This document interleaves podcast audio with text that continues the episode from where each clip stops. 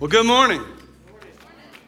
Um, you know, I think the reality kind of sets in as how old you're getting. I was talking to a guy before service, before that was in here in the nine o'clock, and he was saying that um, his age is really setting in because he went swimming for the first time yesterday and jumped on a diving board and can't walk today because his body has not been jarred like that in many years. Like, dude, you jumped on a diving board.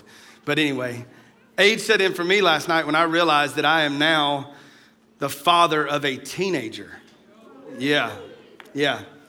Brock turned 13 yesterday. He is our oldest, and, and he really he paid me $35 to get up here and say that, so everybody would recognize that it's his birthday. Y'all know how most times when you go out to eat on somebody's birthday, you try to sneak away and you try to tell the waiter, "Hey, it's this guy's birthday."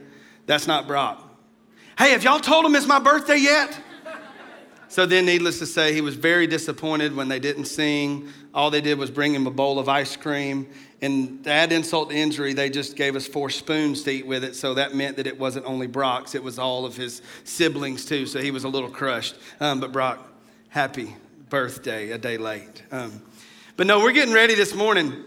You know, for the last, I don't know how long now, we've been in the book of First Corinthians, it seems like now for forever. And we've, we've invited you to be reading along with us. Maybe this is your first time here, but every week we're taking a chapter out of the book of First Corinthians and, and we're just walking through it together. And, and I know that a lot of you, if you've been reading, in your reading this week in First Corinthians chapter 14, you look, Ben's already back there smiling. You are, you've probably never anticipated a message like you have today. Not because you're super spiritual, but you want to see what I'm going to say. You want to see how bad I'm going to mess this mess up, right? That's what you want to see. Because we're going to talk about three pretty difficult topics today. You ready? Tongues, prophecy, and women be quiet in church. see? You know, that, and so I kind of envision you all week as I'm preparing, and you know how I envisioned you this, this day? With your little bucket of popcorn sitting there going, What's he gonna say? Y'all, did y'all ever see the meme, the Michael Jackson one where he was picking the, did y'all ever, I don't know if y'all saw that. Maybe it's just in my little sick mind. But that's kind of what I envisioned you today. Just, you don't really care, you're very unspiritual today. You just wanna hear how we're gonna talk about 1 Corinthians 14, right? So we are. We're gonna dive into it this morning. But first, before we dive into it, I, we have to always set the context of what's going on in this chapter. And so I've got a, some, some kind of childhood story that I want to share with you that'll help us better understand what Paul is dealing with before he has to truly address these three difficult topics.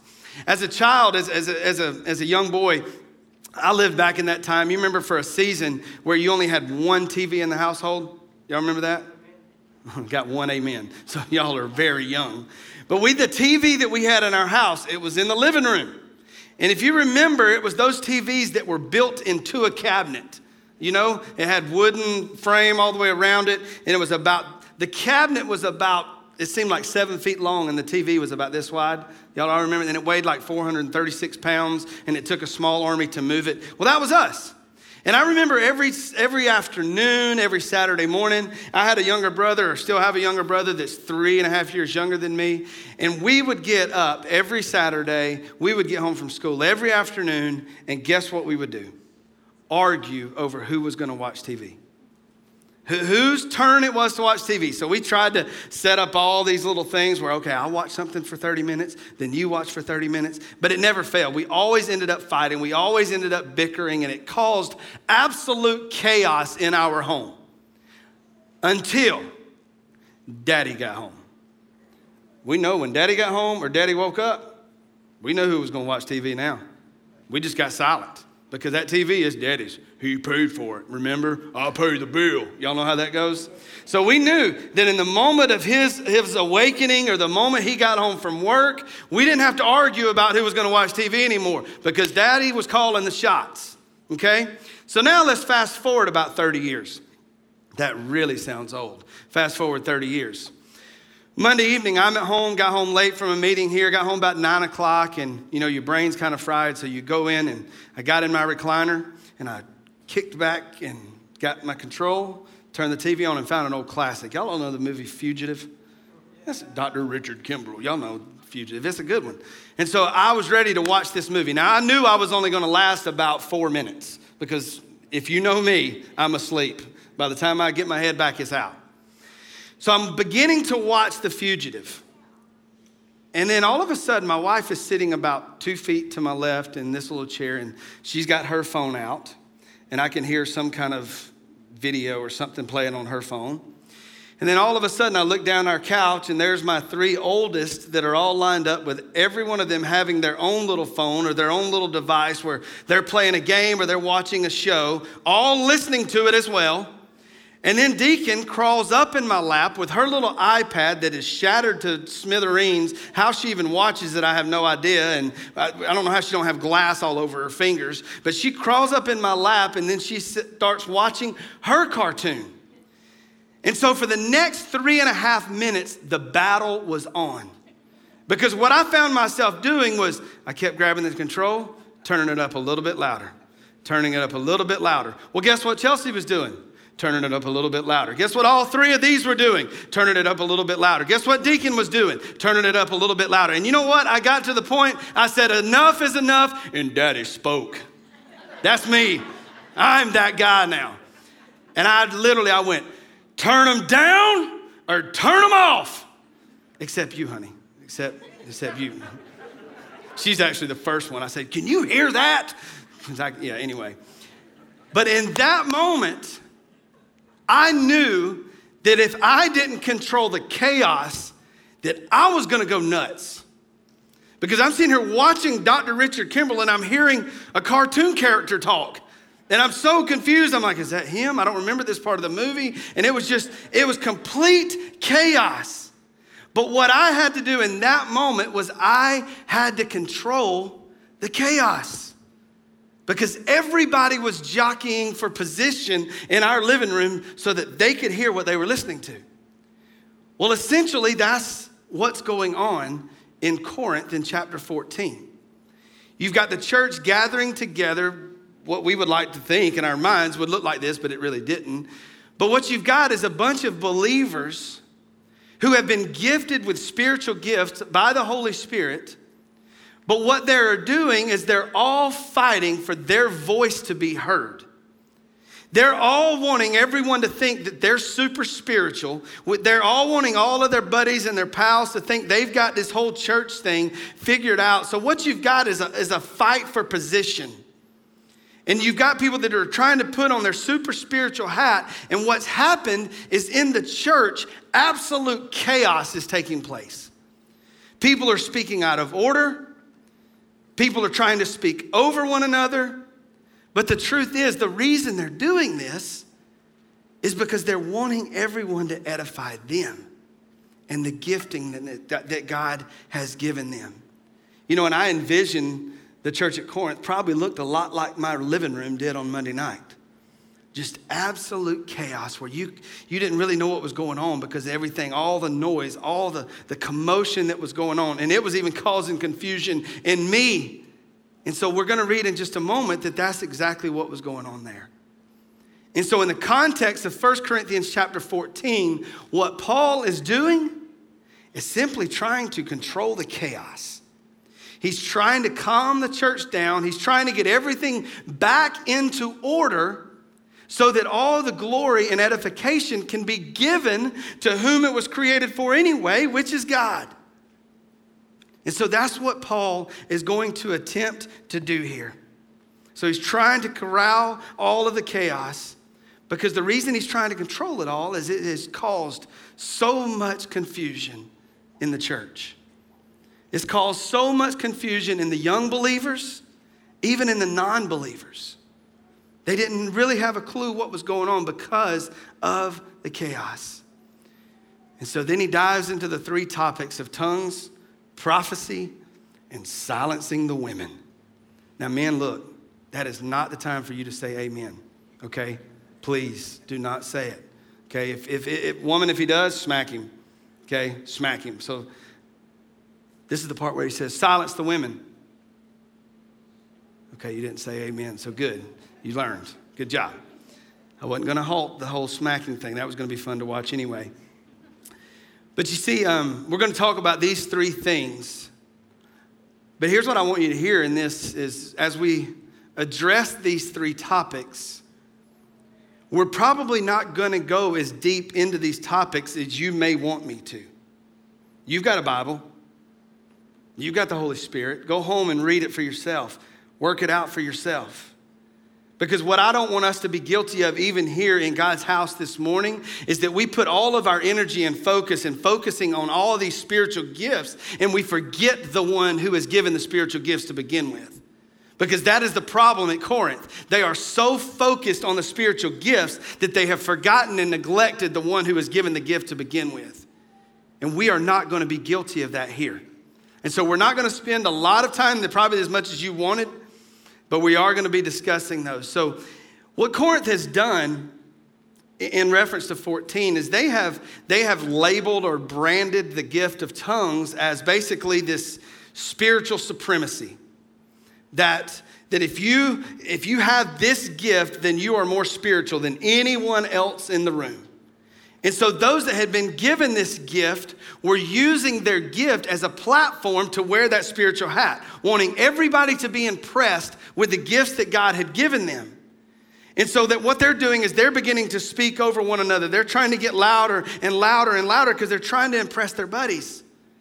Then we look at the gift of prophecy. Now we have to understand the context of what prophecy is according to this passage is because what we what we know is they weren't able to, to stand and open God's word and say, hey, today I want you to turn to 1 Corinthians chapter 14. Okay, this wasn't there yet. And so the Holy Spirit would move in somebody that was given the gift of prophecy's heart, men and women, and then they would stand to proclaim the word of God that God had given them. But they would say it with the authority of God speaking it in and through them. And so this is what was used as the word of God. And so now you've got tongues, you've got prophecy, and they're all fighting for position because they all want to be respected and they all want to be exhorted for their gift that they have. And so we see that their purpose is they're wanting to edify themselves and they're fighting for position. And so the first thing Paul does to control the chaos is he kind of lays out some guidelines for those two gifts. I want you to look at, at verses 27 and 28 in chapter 14. And then we're just going to read through this all the way through 31. But he addresses both tongues and prophecy in these four to five verses. Verse 27, he said, If anyone speaks in a tongue, it should be by two or at most three, and each in turn, and one must interpret. Verse 28, but if there is no interpreter, he must keep silent in the church and let him speak to himself and to God. So then he goes into verse 29 to talk about prophecy. He says, Let two or three prophets speak, and let the others pass judgment. Verse 30. But if a revelation is made to another who is seated, the first one must keep, there's that word again, silent. For you all prophesy one by one, so that all may learn and that all may be exhorted. So, what we see here is, is like I said it just a moment ago, you've got a lot of believers who are wanting their voice to be heard. And because they want their voice to be heard, they're now attempting to speak over one another. So people are speaking out of turn, people are speaking out of order, people are being very vocal, but what's happening is the wrong heart they're using the very thing that God has given them to edify themselves rather than to edify God Himself. And so, what you've got believers doing is they're trying to rob God of what is His. They're trying to rob God of His glory. And when we, as the church, when we as believers, when the believers in Corinth try to rob God of the very thing that's His, when we try to rob God of what is His glory, it creates confusion among everyone. It creates chaos. It creates confusion because the life that we're, that we're living is not the one that we're preaching, that it's all for the glory of God. But in reality, we're using the very things that God has given us and blessed us with to receive the glory for ourselves. And that doesn't line up with it being all about the glory of God. And so, therefore, it creates confusion. And that is why he declares what he does in verse 33. And this is a verse that you've probably read a lot on social media, in your Bible, hopefully, over the last several months. Look at what he says in verse 33 God is not a God of confusion, but of peace, as in all the churches of the saints. So he says, Look, I want you to understand this confusion and this chaos that is going on in the church. This is not of God. And he is attempting to control the chaos. But now we read verses 34 and 35. Now, this is the part where I probably hear the bags of popcorn rustle because 34 and 35 is addressing the women to be quiet. All right, let's look at verse 34 and 35. The women are to keep silent in the churches, for they are not permitted to speak, but are subject to themselves, just as the law also says. If they desire to learn anything, let them ask their own husbands at home, for it is improper for a woman to speak in church. Let's pray. I was about to dismiss us out of this room. Y'all good with that? Huh? Just read it for yourself when you get home. You can figure it out. So, yeah, he tells women to be silent. Now, what we have to do, again, we've got to make sure that we're applying the context of what Paul is talking about. Remember, he's entered into a chaotic situation. People speaking over one another, people being loud, people wanting themselves to be edified rather than God. So we, we, we picture, we envision that the, the volume is just getting in, is just increasing again and again and again. And then we take that verse 34 and 35, and it appears that he singles women out and says, Women, be quiet. But as we just read just a few moments ago in verse 28, he was talking about the gift of tongues. He was talking about people who were using this gift out of order. But what's interesting is who did he tell to be quiet who were using those gifts out of turn? The men. The same word that he told the women to be silent, he's just told the men who are speaking out of order for them to be silent. And then when we look next down at 30 or 29 and 30, he's talking of prophecy. And he doesn't declare a gender. He doesn't say male or female, but he says all of those who are speaking with prophecy out of order, be silent. And the reason that he tells all of those, he doesn't say male, he doesn't say female, is because in chapter 11, he's kind of already laid out the, the women speaking in church because he says in chapter 11, it says that when the women pray and when the women prophesy, they are to have a covering over their head. So he's already said they're going to be praying, they're going to be speaking, but they've got to make sure they're doing it in the right order. And that, that head covering, that was a culture thing, that was a sign of, of submitting to the authority of the Lord, to submitting to the authority of the man in their home. And so, what we see here is that Paul has used the same word silent to tell men to be quiet who were speaking out of order. Then he tells the men and the women to be silent. But then he goes to the women and he says, Women, be quiet. So we got to ask ourselves the question what the women do? Why did he pop off at the women and tell them to be quiet? Now, look, I understand, and, and I hope y'all know how, how like study goes on Tuesdays. It's not just me opening the Word of God and saying, "Oh God, please pour it out." Have y'all seen the little the little book of the little um, Chinese kid that's sitting in his class and he's saying, "This is how I'm going to do school this year," and he's doing this? Have y'all seen that? that? That's not how it goes on Tuesdays. Okay, I don't just open the Bible and go, please God. There's a lot of men who have a lot smarter than I am. I have a shelf full of commentaries. I have the direction of the Holy Spirit leading me. And so, as I began to try to study on what this meant and what all this was about, what I realized is there's a lot of different angles that people come from in this passage. Okay? There's a lot of different opinions, there's a lot of different views.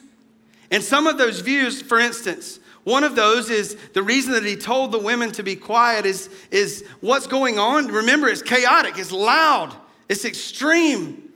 And so, what's happening, what some scholars believe, is that the, women in the room are trying to make sense of it all. So, they're leaning over their husband, going, what in the world are they saying? What does this mean? What's he saying? What's he talking about? What are they talking about? And so the women asking all of these questions is just adding to the chaos that's already there. And so then he follows it up and says, if you have any questions, if there's anything that you want to learn, what did he tell them? Wait till you get home and ask him. Wait till you get home and ask the husband what it all means. And I had a guy come after 11 o'clock and what the Lord spoke to him in that moment. Now, husbands, I want you to listen to this. I got convicted. When you go home today and your wife begins to ask you things of this morning, are we able to answer them? Hmm. That's a little convicting because I don't know that I can answer it all. Because the truth is, is you know kind of what's going on? is the roles have been reversed. And a lot of times, you know, the conversation that happens in the home, the man's asking the woman, What's going, what did, what did that mean? What did this mean? What did that mean? I want you to hear me when I say this. Men, God ordains you to lead the home, to be the spiritual leader in that household. So the question is when she asks us the question, can we answer it?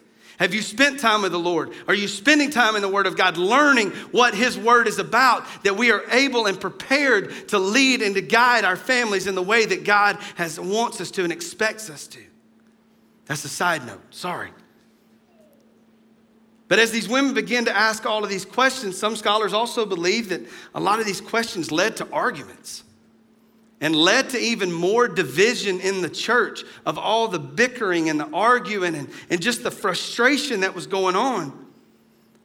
But then there are some scholars that believe that, that the wife, maybe she was given a gift of, of, of prayer and prophecy, and she began to speak over her husband. She began to speak louder than he was. And so, what this was doing is this was not allowing the man or the head of the household to, leave the, to lead the family the way God had ordained it. And he says, Women, at that time, the men is even questioning his role because it appears that you're leading.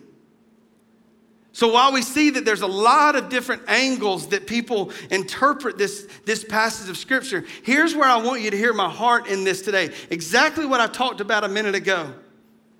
These three topics that we're talking about has caused more chaos, if you would, in the Big C church than any other topics.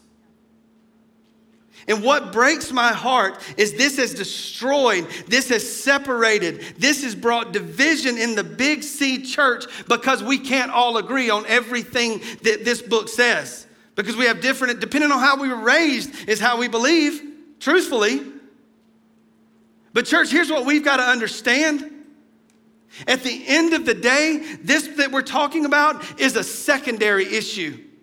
And right now, in the chaos of our world, our church, the Big C church, doesn't have time to bring division and focus on all of these secondary issues. We've got a lost world who is dying and going to hell in the middle of chaos, and we can't be worrying about all these secondary things. We, as the Big C church, have got to turn back to the King of all kings, the Lord of all lords, and understand that He willingly came to earth, wrapped Himself in human flesh flesh, was crucified on a cross, was declared dead, was placed in a tomb, and was resurrected for you and me and for an entire lost world. And when we understand that that's what the focus of the message is going to be about, then the church sees revival.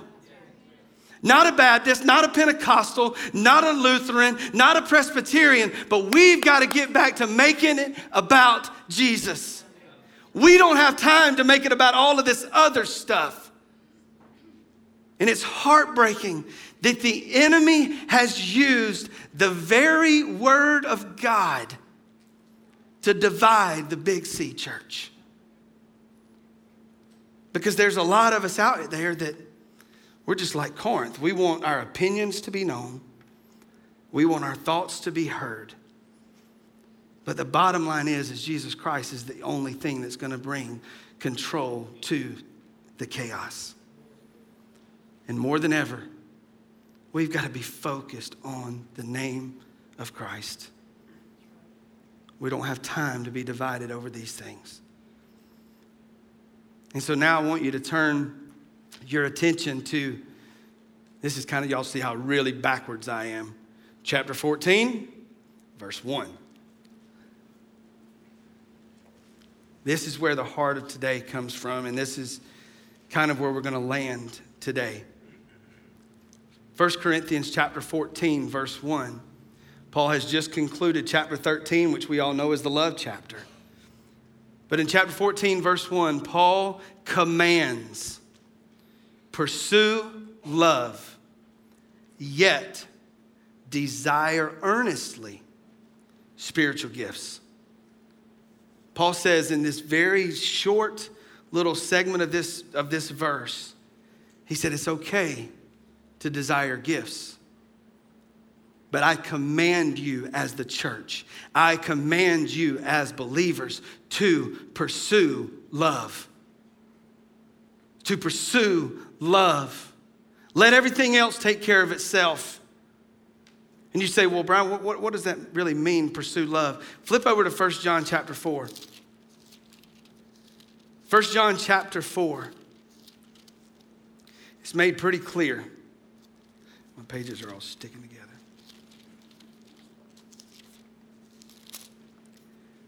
First John chapter 4, verse 7. Beloved, talking to the believers. Let us love one another, for love is from God. And everyone who loves is born of God and knows God. For God is love. So, what Paul commands to the church at Corinth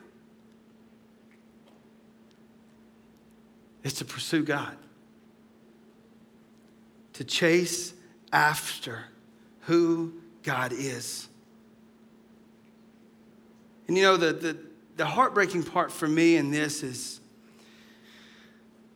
this is something that you would think that Corinth would understand. You would think that Corinth would understand that it's all about God. But the truth is, is they really didn't. Because they didn't understand that their number one commandment, their number one priority should be that of a follower of Christ to pursue. And, and if you read the King James Version, it says follow after, meaning then pursue swiftly, to chase after until something is obtained.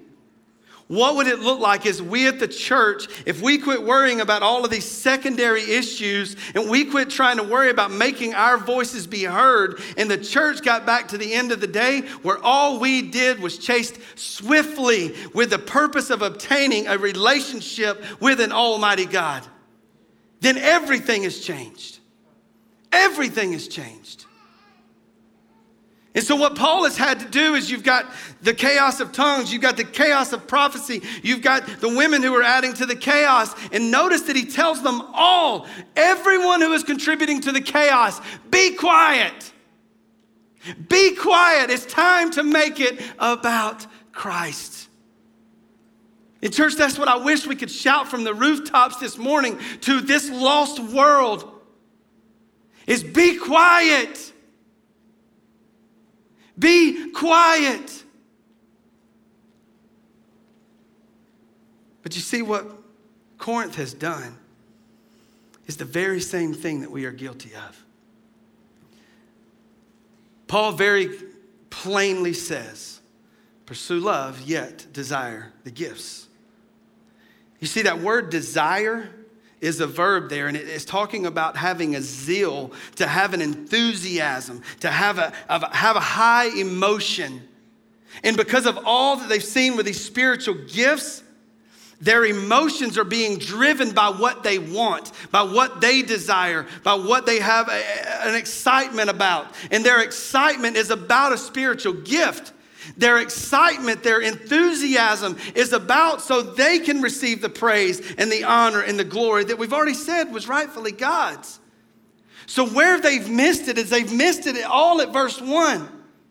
They're letting their desires, they're letting their emotions drive their pursuit.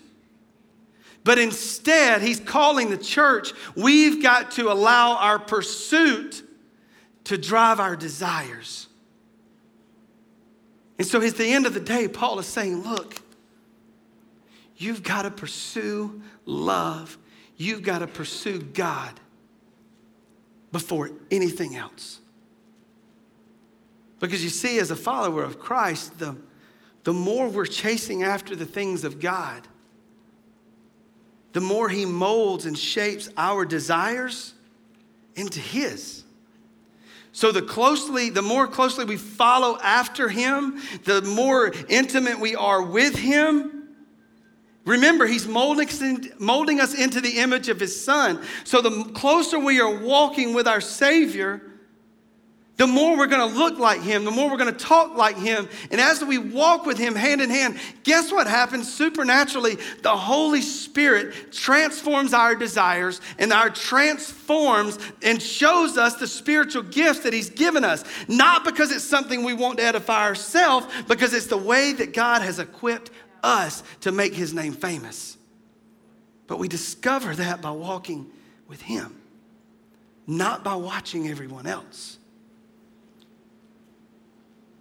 So, pretty much, chapter 14 in a nutshell is he's reminding Corinth you got to pursue God more than you do anything else. And let the pursuit of God drive your desires.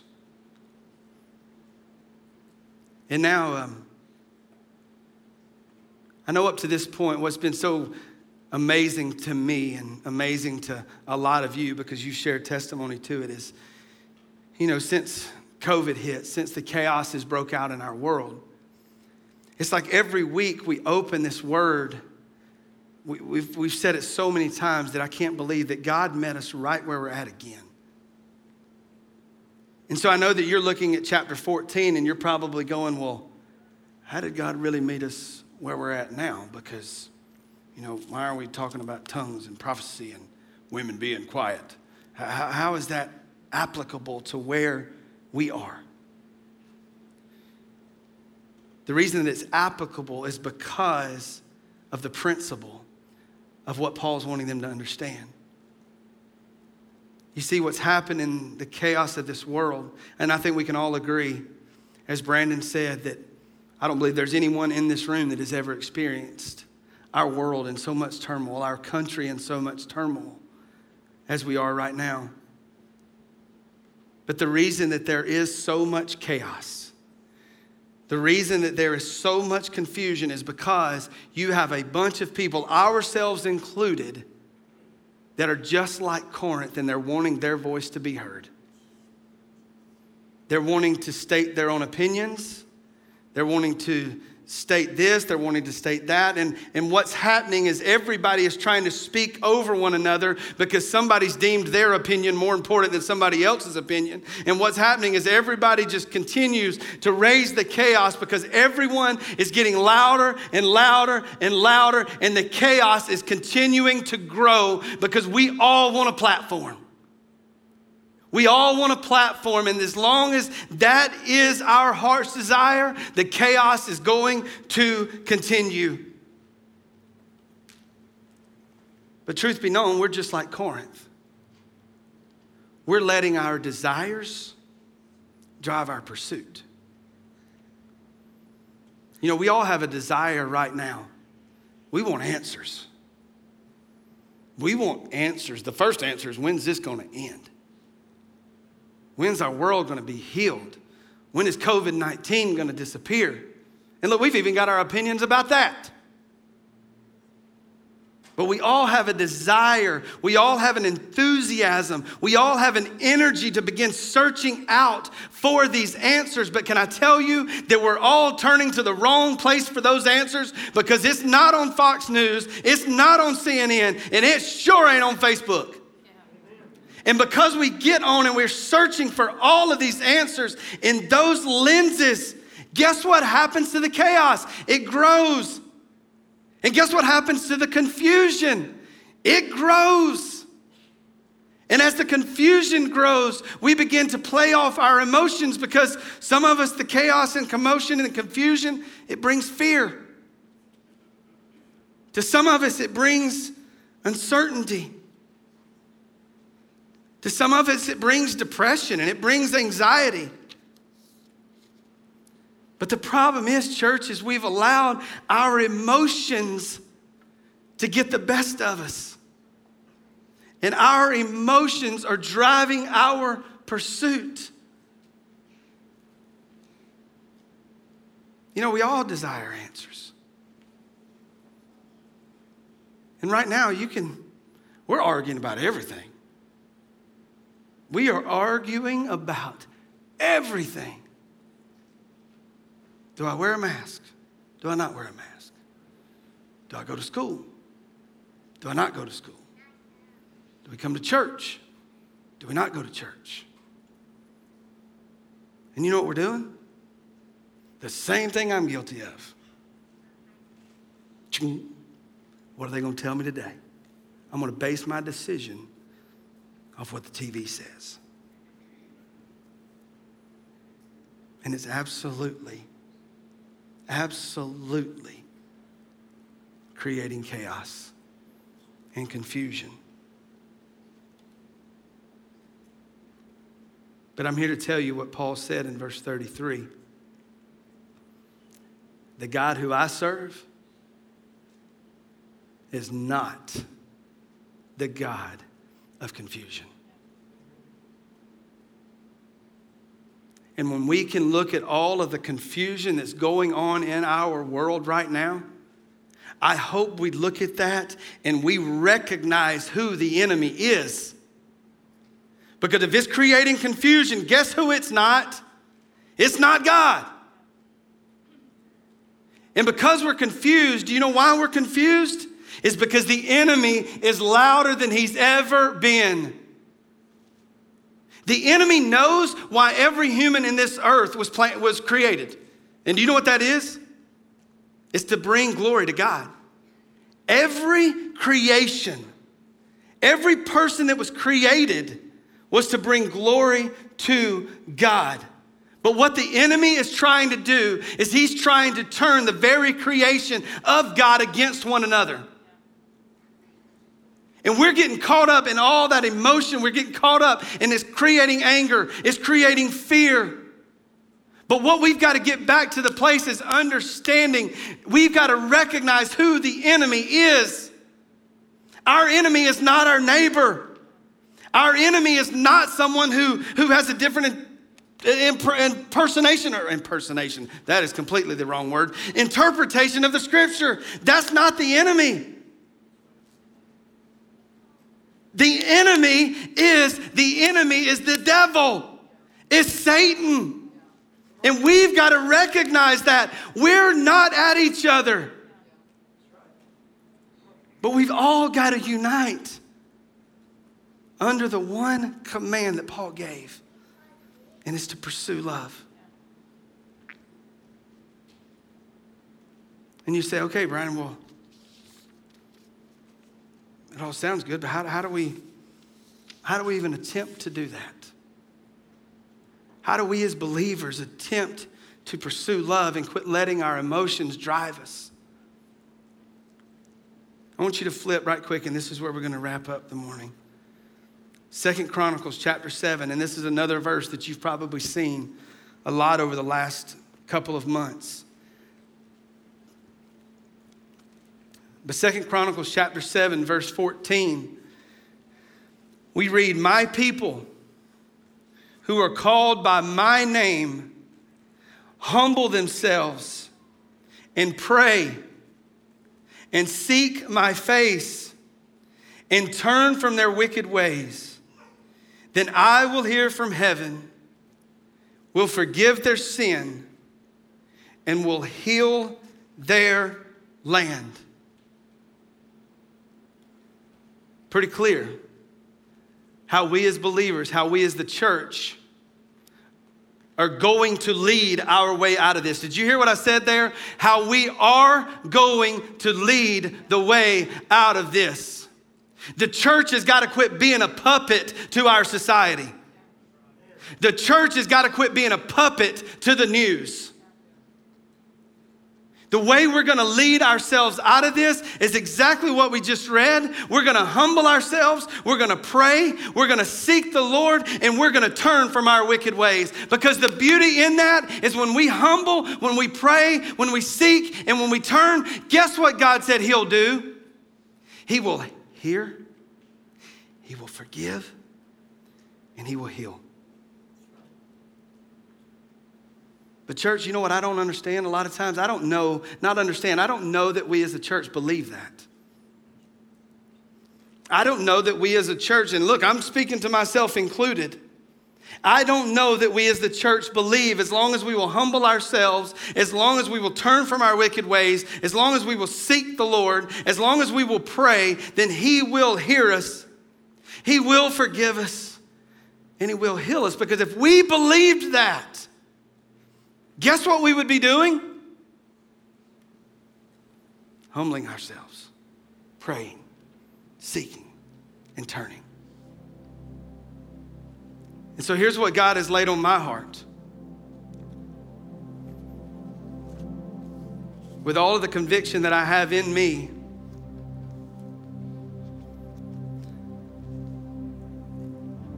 the church is going to have to lead. And we've read right there how we lead. And so you may ask, well, Brian, what is, what is Chestnut Mountain's role in this lead?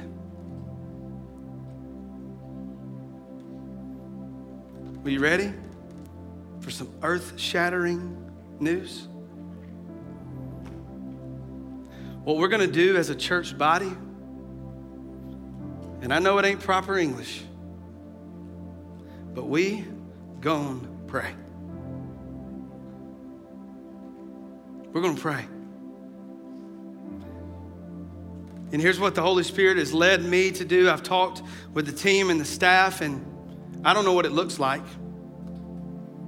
I have no idea what it looks like. But this coming Wednesday night, the church doors are going to be open at 6:30. And we're going to start praying at 6:30. There's not going to be an agenda.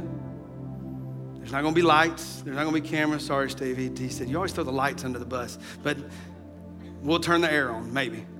No, we will. But we're going to gather together as a body of believers. We'll probably read the scriptures, but then we're just simply going to pray. And here's what I know the Holy Spirit's led me to do this. He's led me to mention this to you, to tell you this. This is what we're going to do. But here's what I also know. If I'm the only one here at 6:30 on Wednesday afternoon, guess what I'm going to do? I'm going to do the only thing I know to do, and I'm going to pray. I would invite you to join me. Church, this is the only way we're going to lead our way out of this.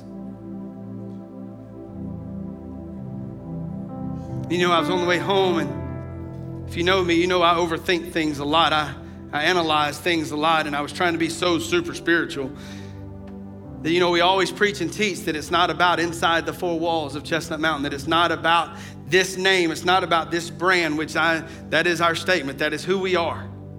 It's not about making our church name famous. And so I began to think about that and I thought, you know, where, where can we meet? Because I don't want it to appear that we're just trying to gather people together in this building to pray. So I was thinking, man, we'll, we'll go to downtown Oakwood or we can go to the parking lot or we can meet at some restaurant. I don't know what that looks like. And the Holy Spirit spoke and He said, if you're going to pray, invite people to pray, you invite them to your house. And guess what? This is our house. God's called Chestnut Mountain Church our home. And So, this is where we're going to start praying. But now, hear me when I say this. You don't have to be a part of the family of Chestnut Mountain Church to participate. This is about bringing the big C church together. This is about bringing all denominations together. This is about bringing a body of believers together who we're simply going to humble ourselves before the Lord. We're going to pray. We're going to seek His face and we're going to turn from our wicked ways. And we're going to do it with the intention and believing that He is going to hear us, that He is going to forgive us, and that He is going to heal us. And so I just want to ask you to be a part of it. That's that simple. But you know, maybe it starts this morning. Maybe it starts right now in this moment this morning as we get ready. I want you to stand to your feet. And maybe you need to start out praying right now. Maybe you need to start by repenting. That's usually a very good place to start because my list usually is a mile long about the time I start. But, church, let's just get back to where we're making and about a pursuit of Him. Let the pursuit of Him drive our desires. God, I pray this morning that, God, that as you're moving and as you're speaking in this room, Lord, I just pray that we would be obedient to it. God, I'm so thankful for the for the elderly man that stopped me in the lobby after the first service with tears rolling down his face.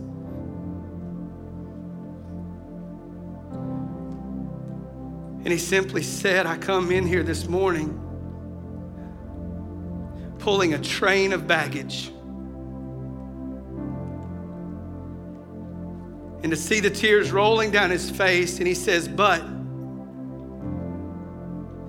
if you're okay with it, I'm going to bring that baggage with me on Wednesday night and I'm going to be here to pray. So, God, I pray that we would understand that we don't have to be at some spiritual level to be here, to fall on our face and beg for you to move. But, God, even let it start now. And we ask all of this in your name.